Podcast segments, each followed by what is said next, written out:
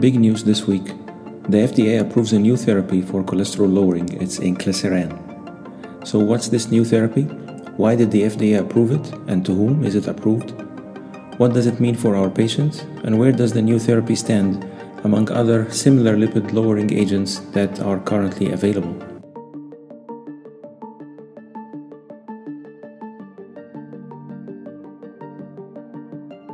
Hello and welcome. This is Hussein Heshmet. I'm an interventional cardiologist and professor of cardiology, and this is Heart Talks, your channel for cardiology updates. So, what is inclisiran?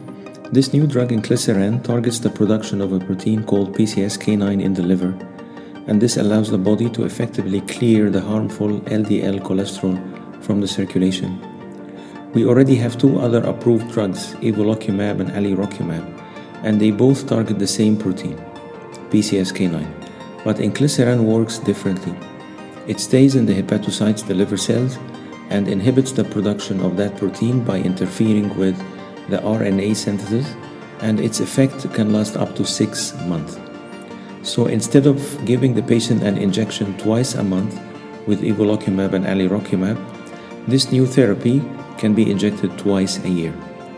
The FDA acknowledges this drug as the first of its class and as being of no therapeutic equivalence.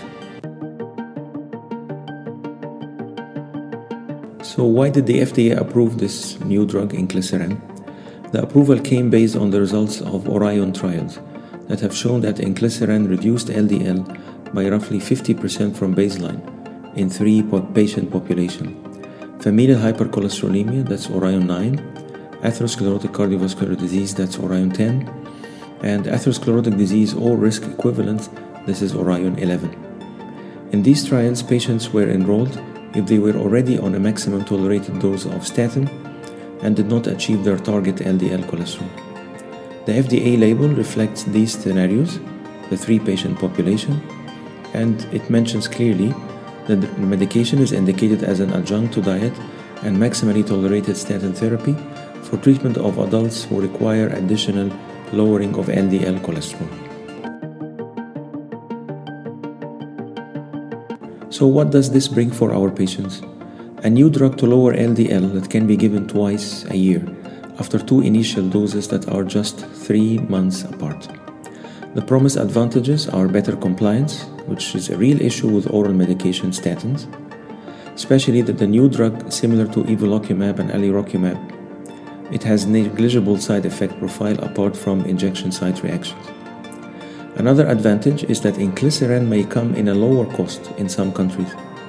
Even if it didn't, we are expecting to see the prices of the three expensive PCSK9 inhibitors, evolocumab, alirocumab, going down as a consequence of competition, and this is definitely in our patients' favor. However, some cardiologists are calling for caution as inclisiran still did not show cardiovascular outcome reduction.